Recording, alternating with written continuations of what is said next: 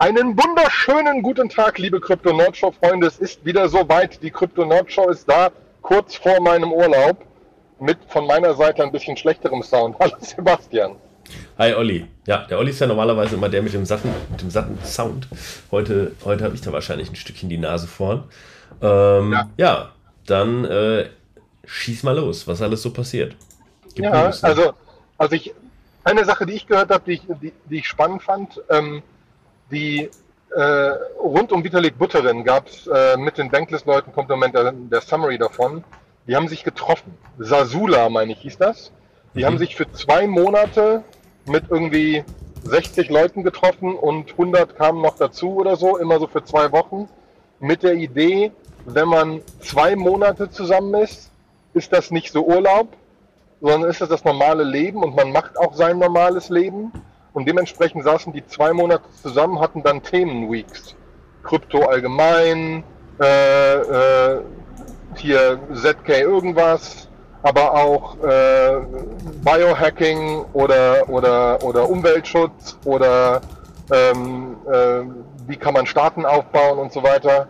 Ähm, richtig spannendes Treffen und im Moment kann man den Banklist Podcast hören. Da machen die immer wieder Summaries. Einer der Banklist Hosts war auch da und äh, erzählt immer so, über was sie diskutiert haben. Sind nicht alles Krypto-Themen, aber Krypto ist so ein bisschen zentral mit dabei. Und äh, die haben auch Sachen gebaut, während sie da waren und so weiter. Also ein grundsätzlich sehr spannendes Konzept. Wenn ich nicht, wenn ich nicht gerade verheiratet mit Kindern wäre. ähm, also dieses zwei Monate zusammen sein und über wichtige Themen, die die Welt angehen, reden, finde ich nicht unspannend. Ja, ist schon mega cool, wenn man die Zeit hat. Das ist ja gesagt gerade auch schon. Ne? Ähm, genau. Weil da muss man sein Leben dahin verlagern, dann kann man schlecht auch ein anderes Leben haben. Mhm. Äh, das fällt dann nämlich flach. Ja. Ne? Aber da, da, da, da, kommen bestimmt ein paar, ein paar spannende Sachen raus, über die man reden kann. Ne? Mhm. Und die man noch weiter diskutieren kann. Ja, cool. Was, Ansonsten also, ist, in, ist in meinem Bereich mehr so die NFT-Welt wieder wild am Leuchten. Ne? Also äh, die, die, der Board Ape Yacht Club hat sein, hat sein nächstes Spiel gelauncht, wo man jetzt äh, schön als, als Owner irgendwie spielen kann. Das, das ist Yuga, auch wieder cool. Yuga, Yuga, Labs ist der Producer, ne? Äh, genau, Yuga Labs. Ähm, und das ist wieder der nächste Schritt, wo man so sich jetzt Welten bauen kann und so weiter.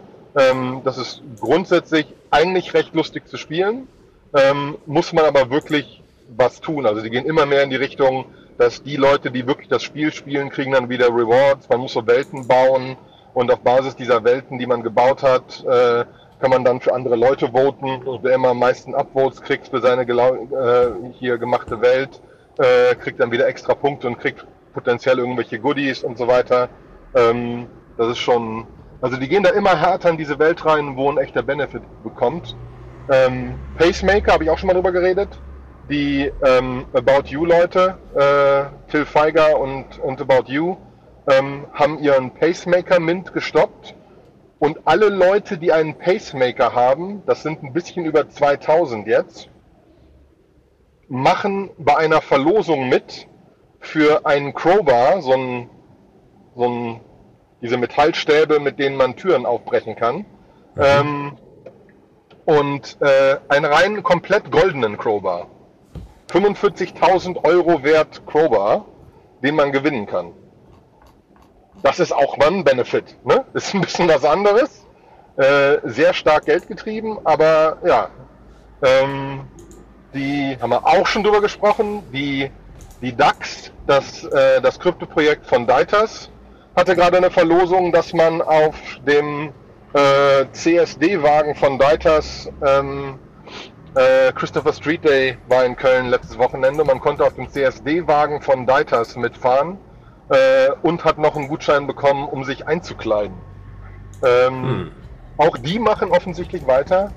Und äh, Chapter 2 von, äh, von dem Adidas-Projekt ist gestartet falls sich die Leute daran erinnern, vor einiger Zeit konnte man so Coins noch zusätzlich kaufen, um sich was irgendwas mit den Trades zu tun haben sollte. Man baut sich ja so langsam seinen PFP, noch gibt es keinen PFP, noch hat man so sich in verschiedene Bereiche für verschiedene Bereiche entschieden. Ähm, also es gibt äh, mehrere verschiedene Typen an PSPs.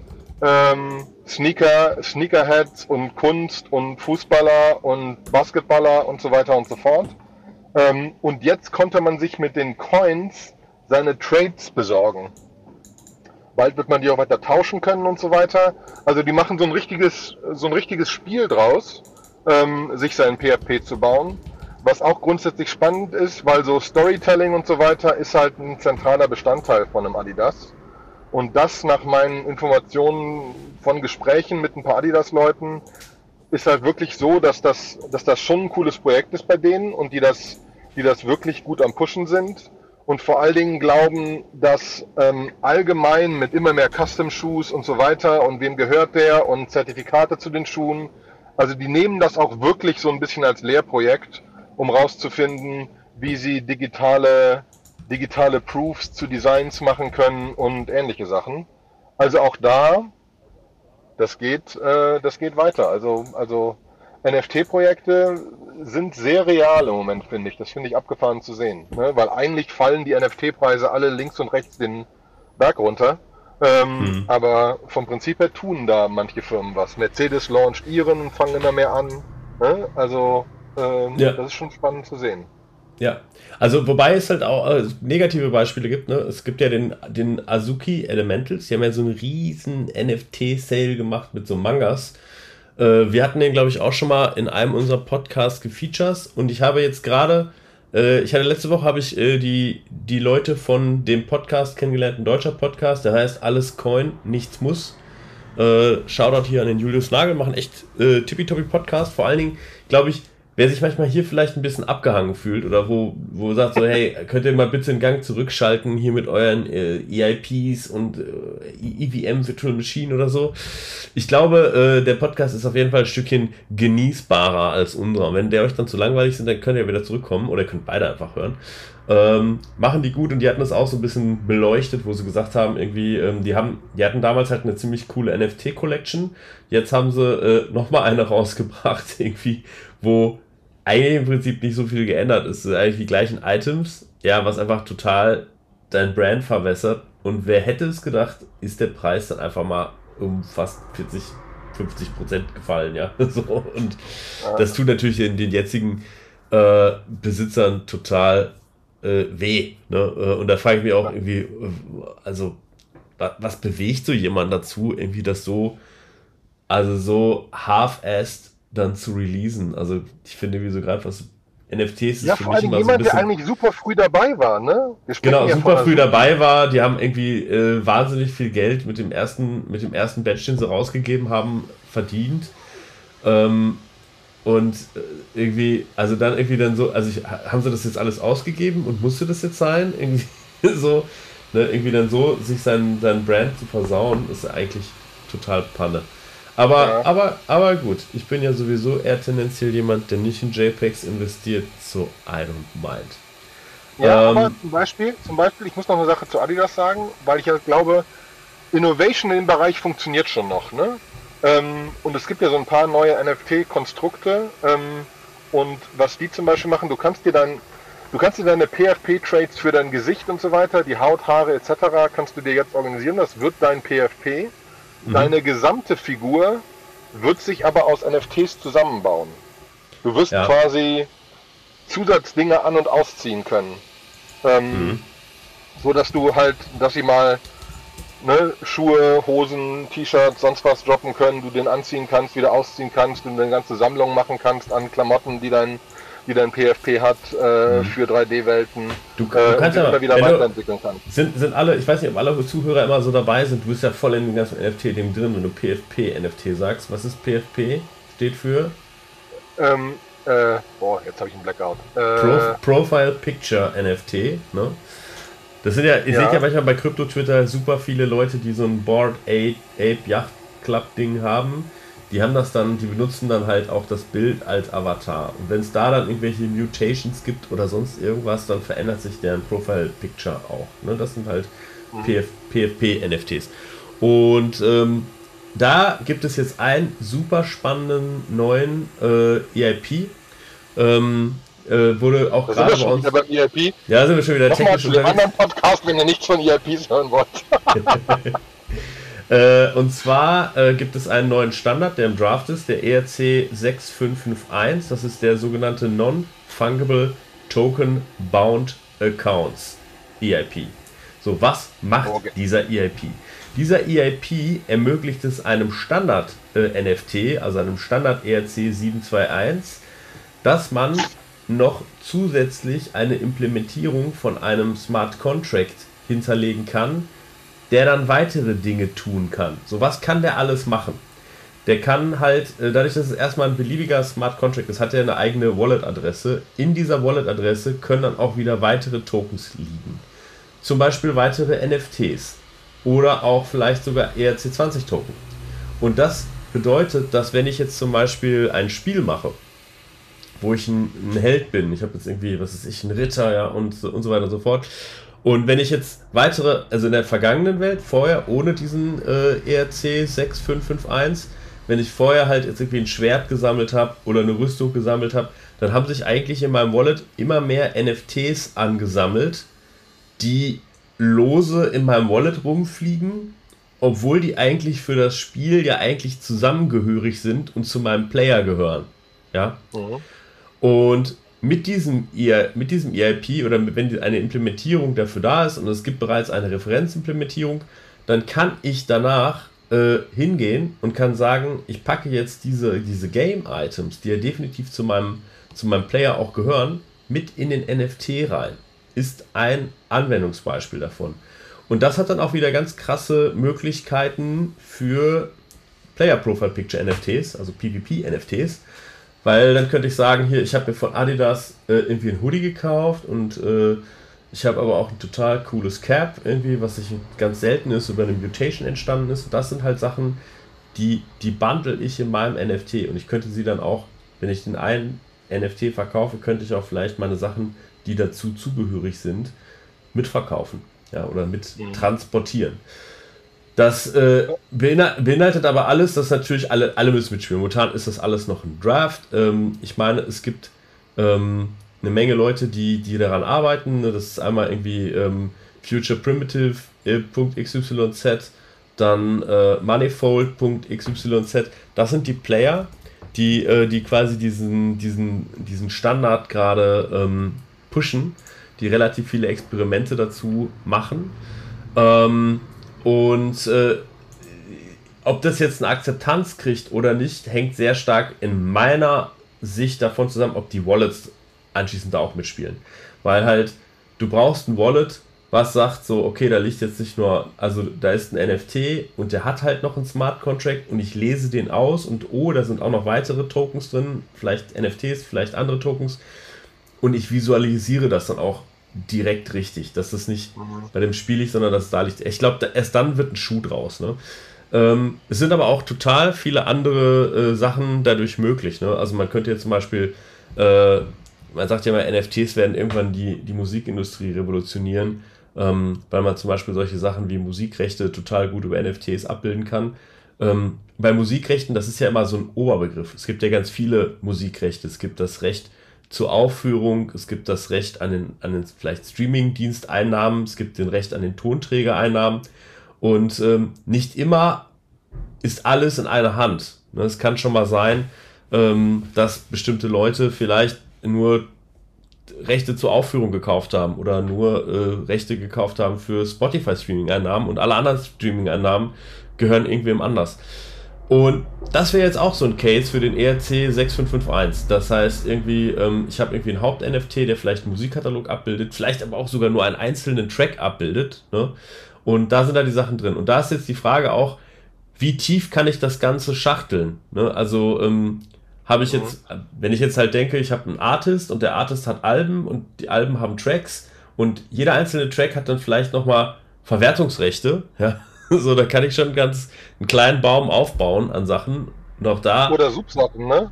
Ja. Du kannst ja auch überlegen, dass du sagst, ich habe ich hab hier, hab hier meinen Techno-Track, der ist aus zwölf verschiedenen, zwölf verschiedenen Bestandteilen, die ich geremixed habe. Bei dem einen, hab, ne? Und darf ich halt ja. benutzen oder nicht. Ja. Ähm, in, in, der Musikfachsprache heißt das Stems. Ja, so, äh, okay. wer hat die Stems eigentlich gemacht? Da wäre dann auch nochmal wieder interessant, äh, die, die, die Verwertungsrechte. Was du sich sagst, irgendwie, ich habe einen Track gebaut und davon ist ich, neun von zwölf Stems sind von mir, aber äh, äh, weitere äh, drei Stems habe ich halt, äh, das Saxophon ist von einem supergeilen Saxophonspieler. Äh, irgendwie ähm, die, die funky, funky Gitarre ist von irgendeinem krassen Soul-Spieler so. Und die kriegen dann vielleicht eigene NFTs. Also da ist alles drüber abbildbar. Fantastische neue Möglichkeiten. Aber wie gesagt, ist doch erst Draft. Muss man, muss man gucken, wo es hingeht. Müsste ich so, mal gucken, aber du, ob, du, ob, ich müsste mal gucken, ob Passenger NFT das so macht. Weil Passenger ist ja auch ein NFT-Projekt, die ein Spiel bauen und da kannst du explizit Waffen etc. und Backpacks für deine, für deine Dinger kaufen und kannst die attachen und detachen.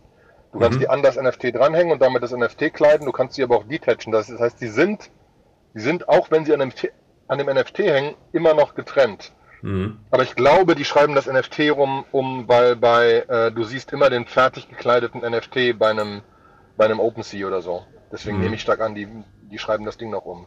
Aber äh, ich finde das ultra spannend, ne? weil, da, weil da wirklich geile Sachen rauskommen, ähm, wie sich das weiterentwickelt. Vor allen Dingen, wenn du noch ERC2-Token, du kannst, ne, du kannst Points earnen oder so, die du wieder redeemen kannst für irgendwas, aber nur deine Figur, du kannst deine ganze Figur mit Points verkaufen und so. Also da, da, das ist super spannend. Mhm. Finde ich echt gut. Ja. Genau, was ist noch passiert äh, in, in, in der ganzen Welt? Ähm, es ist, glaube ich, ähm, wir hatten ja letztens eine größere Folge über meiner Extractable Value, wo wir mal drüber geredet haben, was ist das eigentlich, wie funktioniert das eigentlich. Und ähm, inzwischen artet das ganze meiner Extractable Value Ding äh, so ein bisschen aus. Und zwar meandert das inzwischen auch schon in das ganze äh, Layer 2 Gedöns rein. Also gibt es meiner Extractable Value bereits auch schon für MEV2. Und ich glaube, ich kenne, also ich, ich höre auch von vielen Leuten, die einen Validator betreiben, ist eigentlich so ein bisschen, wird man dann so gefragt, so, hey, ähm, so, macht das eigentlich Sinn? Sollte ich vielleicht auch meine Extractable Value betreiben? Und da kann ich nur zu sagen, so, äh, ja, why not? Also du machst damit auf jeden Fall mehr Geld. Es gibt ein gewisses Slashing-Risiko, was da drin steckt, inhärent, aber ähm, ich halte das für überschaubar und die Technik ist inzwischen auch, glaube ich, so stabil, dass man das einfach an passen kann. Und wenn du jetzt so 2023 so ein How to Run Your Own Validator äh, Tutorial an den Start fährst, ähm, dann ist da eigentlich in der Regel auch immer ein Chapter über MEV Boost drin mit so einer Weiche, weil man muss den Staker dann doch noch etwas anders konfigurieren. Man hat dann halt diese MEV Boost Software als Middleware für deinen Staker, ähm, die, die dann Dinge tut. Für alle, die jetzt MEV zum ersten Mal hören, es ist halt die Möglichkeit, Transaktionen in der Reihenfolge so zu verändern, ähm, dass jemand vielleicht einen Vorteil hat. Vielleicht gibt es irgendwo eine lukrative Arbitrage-Möglichkeit. man sieht diese Transaktion und man sortiert dann Transaktionen dazwischen, die ebenfalls das ausnutzen äh, und quasi auf, dem, auf der Gewinnopportunität mitreiten und dafür müssen sie eine kleine, ein kleines Trinkgeld bezahlen. Ja? Und ähm, das Ganze, also lohnt sich das jetzt für einen Single, Single Miner. Also ich habe mal geguckt, irgendwie was äh, unsere Validator oder so. Wir haben vielleicht irgendwie sechs oder sieben Block Proposals pro Jahr. Ähm, nur dann ist man ja eigentlich auch in der Lage, äh, MEV zu machen. Nur wenn du einen Block proposed, kannst du ja die Reihenfolge bestimmen. Wenn du jetzt nur Attestations machst, ist das, glaube ich, uninteressant. Aber, aber ja, äh, man kriegt noch ein paar mehr Fees. Äh, macht schon Sinn. Und in diesem Atemzug wird dann halt so ein bisschen einmal gezeigt, irgendwie ähm, kann ich, macht das auch für, für Layer 2 Chains Sinn? Haben wir einen Blogpost bei Taiko, Taiko äh, hat den released, wo sie sagen so ein bisschen, ja, es gibt halt Layer 2 Systeme, die sehr zentralisiert sind, wo einfach ein bestimmten, also ein Proof of Authority, wo so bestimmte Sequencer, so Proof of Authority von den Protokollbildern eigentlich gemacht werden die das voll unter Kontrolle haben. Äh, da macht es vielleicht nicht so Sinn, aber an der Stelle, wo es eigentlich dezentralisiert ist, kann man es schon machen.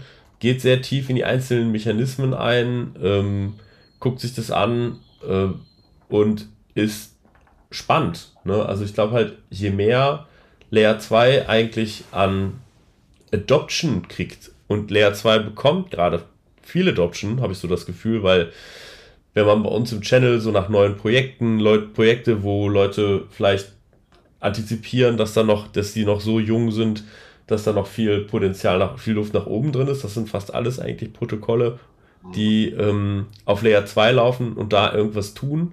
Und wenn die halt wirklich auch Traction kriegen, dann ist, macht das schon Sinn, da reinzugucken. Dann natürlich auf der, auf der technischen Seite äh, passiert so ein bisschen was. Also abgesehen davon, dass das vorher eigentlich ein bisschen so eine kleine Geheimwissenschaft war, irgendwie so bei MEV äh, mal so rein zu, reinzuschnuppern und irgendwie äh, seinen, seinen Staker dahingehend umzubauen, ähm, ist es inzwischen wirklich Standard geworden.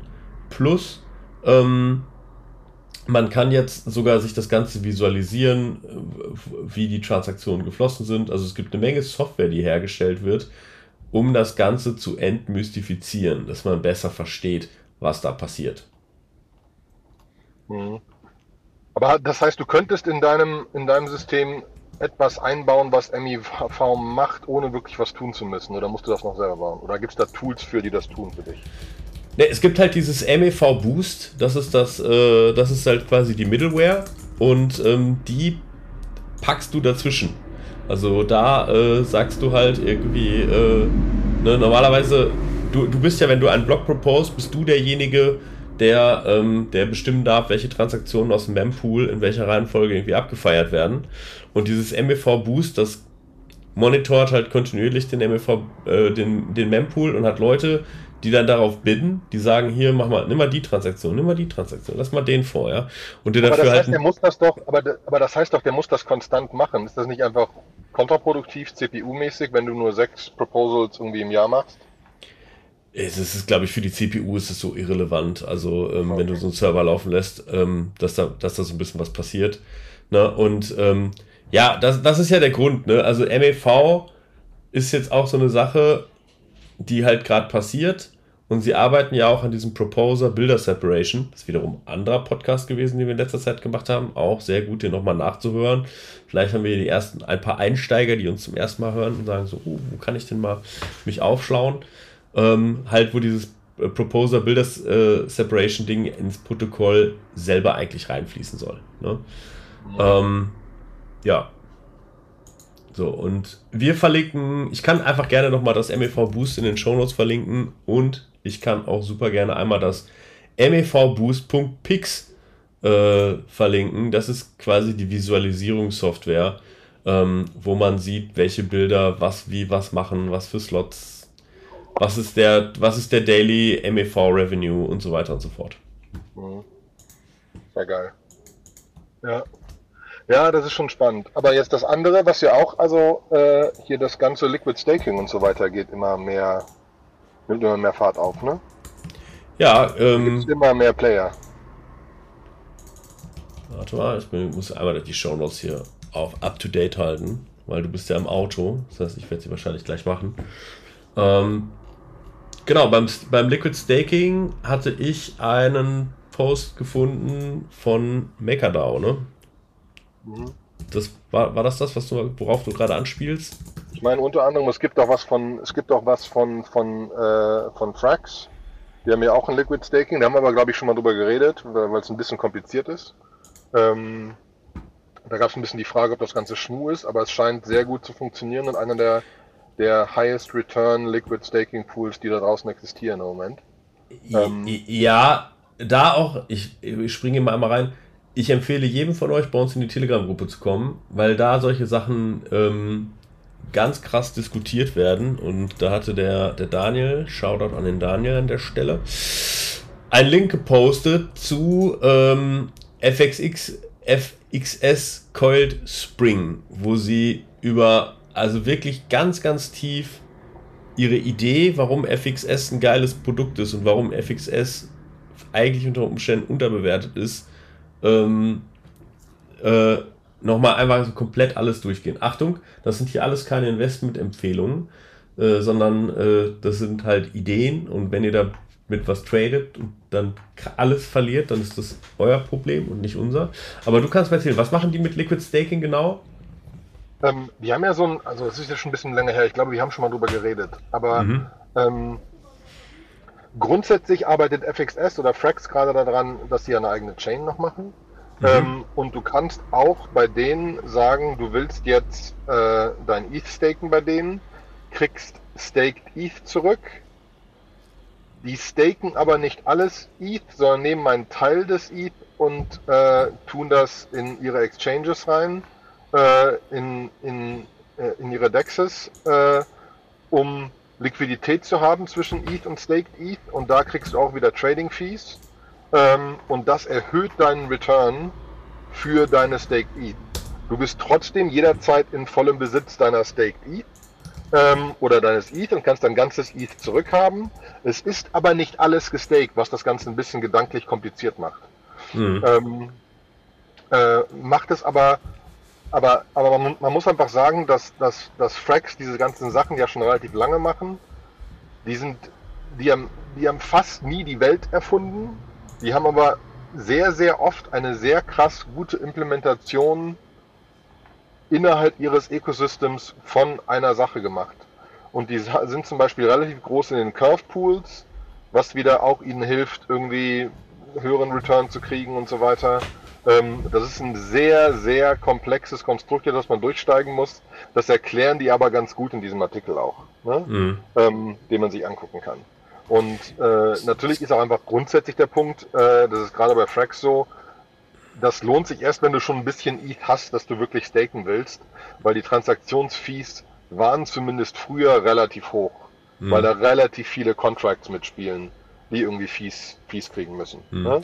Ähm, ich, kann ja, ich kann ja mal einmal ganz grob den, den, den Artikel so ein bisschen wiedergeben. Ich glaube, das ist einfach äh, die erste Investment-These von denen ist, dass man, dass halt immer, wenn der Frax unter 5 Dollar rutscht, dann announced das Team eigentlich ein Buyback. Und ähm, sie selber, also die Jungs, die den Report hier gemacht haben, die haben sogar noch gesagt, dass, ähm, dass sie eigentlich nicht das Buybacking noch ein bisschen besser poolen sollen, dass sie ein Proposal geschrieben haben. Sie gesagt haben, guckt doch einfach wirklich, dass ihr den Kurs an der Stelle stabilisiert und macht das Buyback nicht immer in so Intervallen, sondern guckt, dass ihr eigentlich diese, diese Fundamental Levels mitnimmt, weil das einfach ein gutes Signaling ist fürs Investment. Das war für mich so ein bisschen, ja, äh, das ist halt so Trading-Linien malen finde ich eigentlich eher unterspannt und nicht spannend. spannend ist halt diese Frax ETH Adoption, ne, also das Liquid Staking, ne, das ist halt so ein, so ein Ding, finde ich super spannend. Naja, weiß ich nicht. Für mich sind das immer so Sachen gewesen.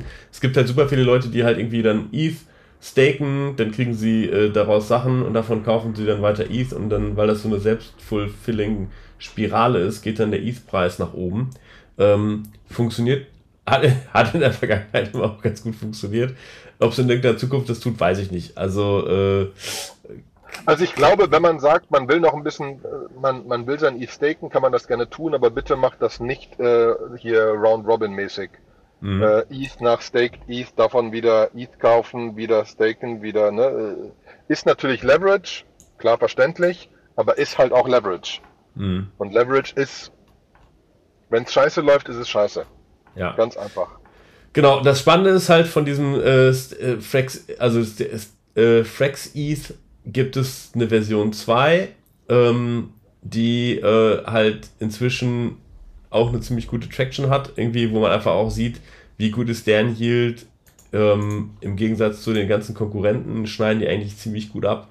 Äh, das heißt, irgendwas machen sie richtig. Also da haben die einfach ein Kick-Ass-Team irgendwie am Start, wo sie wirklich die ganzen, weil sie auf Curve sehr stark sind, unterwegs sind und da nutzen sie auch alle Bribes aus an den ganzen Projekten, äh, die sie irgendwie kriegen können und haben da eigentlich eine ganz gute, ein ganz gutes Standing. Dann halt FlexChain, was du gerade schon einmal erwähnt, äh, ist halt eine Layer 2 Chain, ne, um sich, glaube ich, einfach Dinge innerhalb von Flex, weil sie ja mit, also Flex ist ja als Stablecoin an den, an den Start gegangen. Jetzt kannst du auch inzwischen ETH staken und so. Ich gehe mal davon aus, dass sie eine Menge Financial Primitives in Zukunft bei Frax selber bekommen wirst. Und wenn die dann noch auf der Frax-Chain laufen und du dann quasi von einem Fraxer zu einem Fraxer hast du dann einfach nochmal ganz, ganz andere äh, Gebührenstrukturen, die du abbilden kannst. Ne? Ja, ja.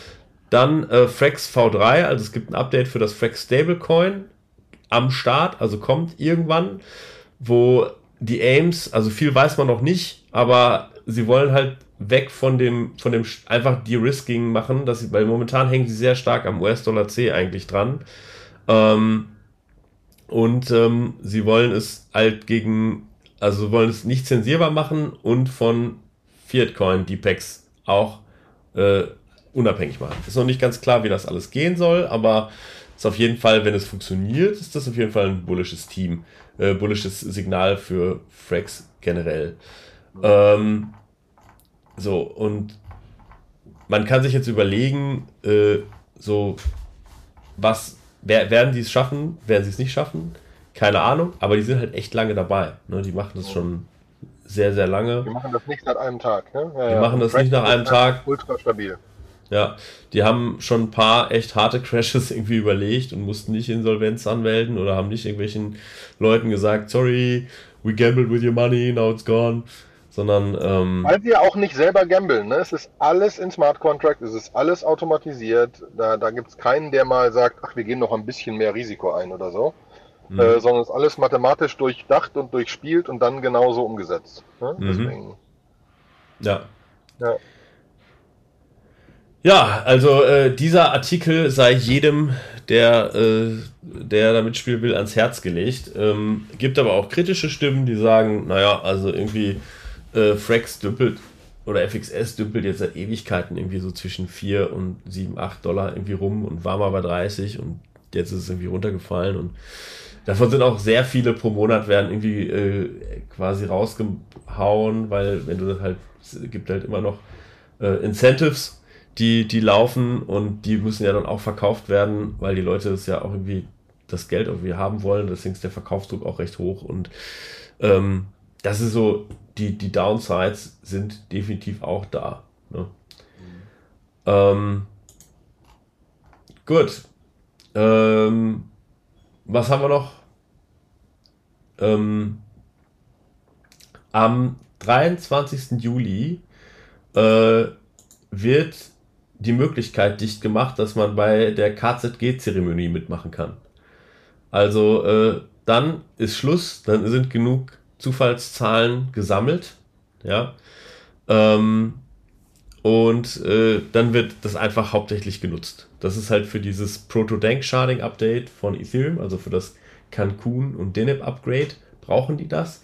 Und dann haben sie genug zufällige heuristische Daten von verschiedensten Leuten sehr dezentral eingesammelt, sodass sie sagen, äh, das ist jetzt sehr, sehr fraud-resistant, was sie da machen. Es brauchen, sie brauchen so viele Zufallszahlen für einen Algorithmus in dem ganzen Proto-Dank-Sharding-Ding. Bei Zufallszahlen hatten wir einen Link über die Telegram-Gruppe, ne? über äh, jemand, der ein Wallet gebaut hat für einen Gameboy, der die oh, Zufallszahlen ja, auf Basis deines Spielens generiert. Ja, das ist. Also, das ist eine Cartridge für den Gameboy, ne? Das ist eine Cartridge für den Gameboy, äh, wo du halt, wenn du dich bewegst, erzeugst du jedes Mal, wenn du halt etwas machst in dem Spiel, bewegst du halt Zufallszahlen, äh, während du dich halt durch die Gegend läufst und halt irgendwie da Quests irgendwie completest. Und daraus entsteht eigentlich im Prinzip deine, deine Seed Phrase. Und ähm, das ist halt quasi das secureste Offline Wallet was niemals ein Firmware-Update bekommen wird. ja, Sehr geil. Es sei denn, Nintendo macht nochmal irgendwie äh, einen richtig krassen Stunt und belebt irgendwie 80er Jahre Hardware wieder äh, zurück. Ne? Und, Aber das ähm, ist der richtig alte Gameboy, ne? Das ist der richtig alte Gameboy, ja. Den, den brauchst du dann auch. Also.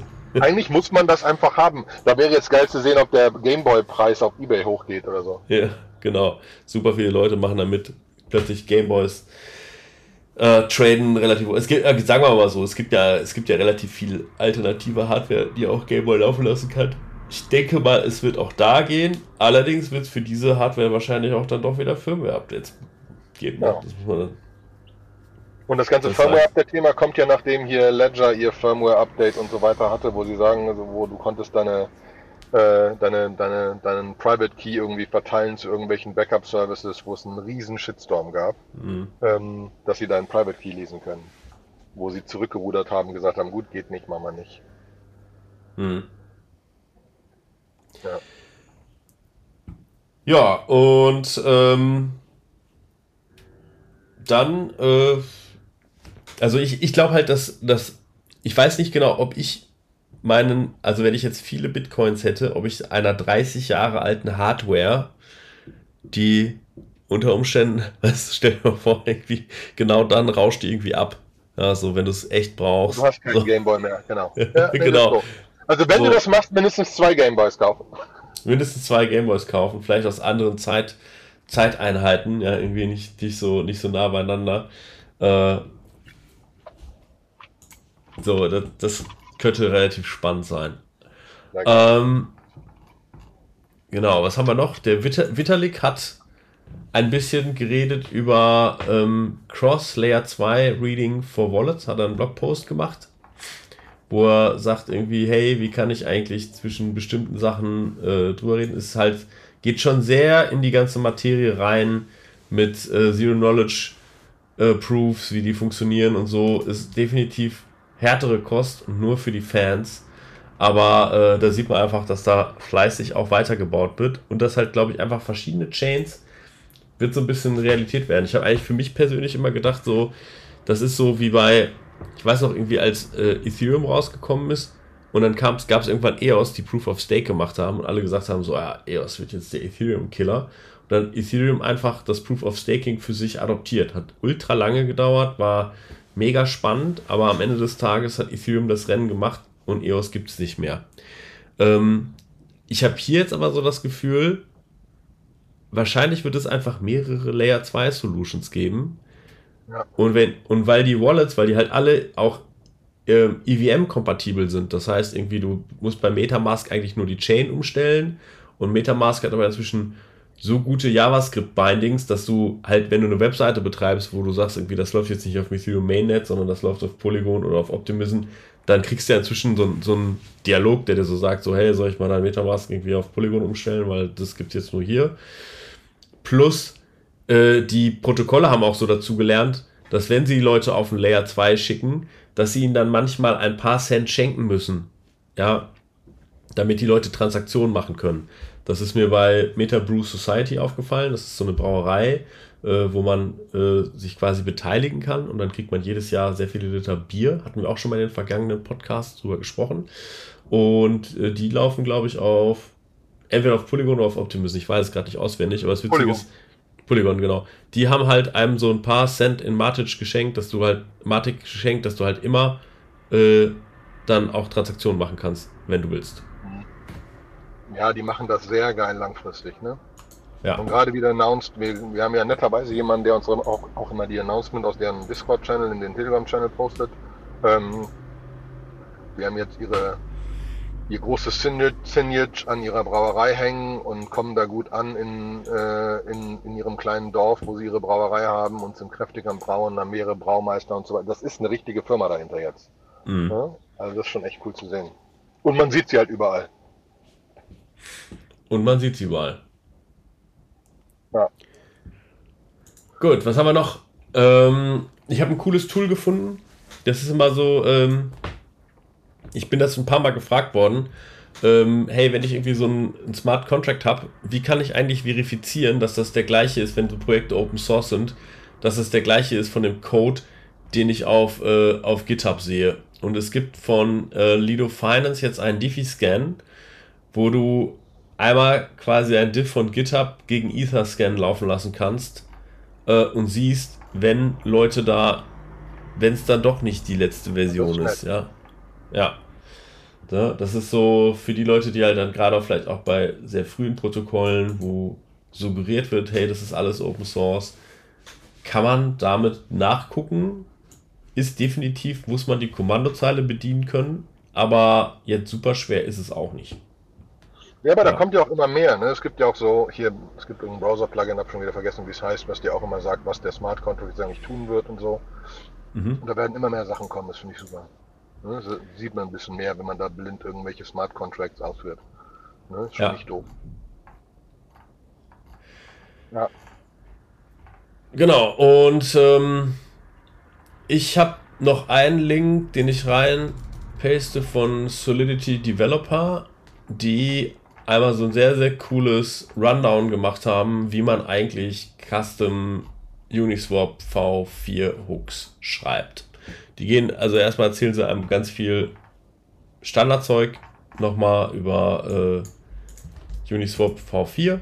Ja, ähm, das jetzt ist schon bekannt und so, aber wirklich so minutiös mal zu sehen, wie man das nutzen kann und wie man es dann auch implementiert, ist schon ganz gut.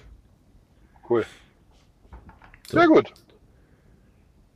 Und mehr habe ich auch, glaube ich, gar nicht. Ja, sind wir aber auch schon wieder bei 40 Minuten. Das geht ja mal viel zu schnell. Ja. Finde ich super. Vielen Dank. Olli. Kann ich jetzt entspannt in Urlaub gehen? Alle haben noch was zu hören. Und in groben zwei Wochen gibt es die nächste Folge. Ja, ich bin jetzt, ich bin bis zum 30. campen. Also zwei Wochen ist noch nicht. Okay, äh, zwei Wochen ist schwer. Okay, das heißt nächsten Monat. Genau, nächsten Monat. Genau, ich auch, Sehr ich gut. bin demnächst ein bisschen auf Digital Detox. Und das Finde ich gut. gut. Finde ich gut. Und äh, ansonsten können ja alle einfach in die Telegram-Gruppe kommen, die geht unermüdlich weiter. Genau, da wird einfach, selbst wenn wir da gar nicht antworten, dann, weil wir nicht dran gehen, äh, gibt es viele Leute, die ihr immer was fragen könnt. Ne, wir hatten letztens, glaube ich, zum Beispiel jemanden, der sich, der gefragt hat, wie er, er hat relativ viel Girly-Ass gehabt und er wollte es loswerden. er hat es dann irgendwie über eine, eine, Unis, eine Uniswap Bridge Instanz verkauft und sagte, es war nicht so straightforward, aber er fand es total geil, wie ihm Leute bei uns aus der Community äh, geholfen haben. Ja, finde ich super. Aber die Community ist auch der, der Burner. Alles klar. Gut. Sehr gut. Dann. Dankeschön. Jo, bis dann. Ciao. Tschüss, tschüss.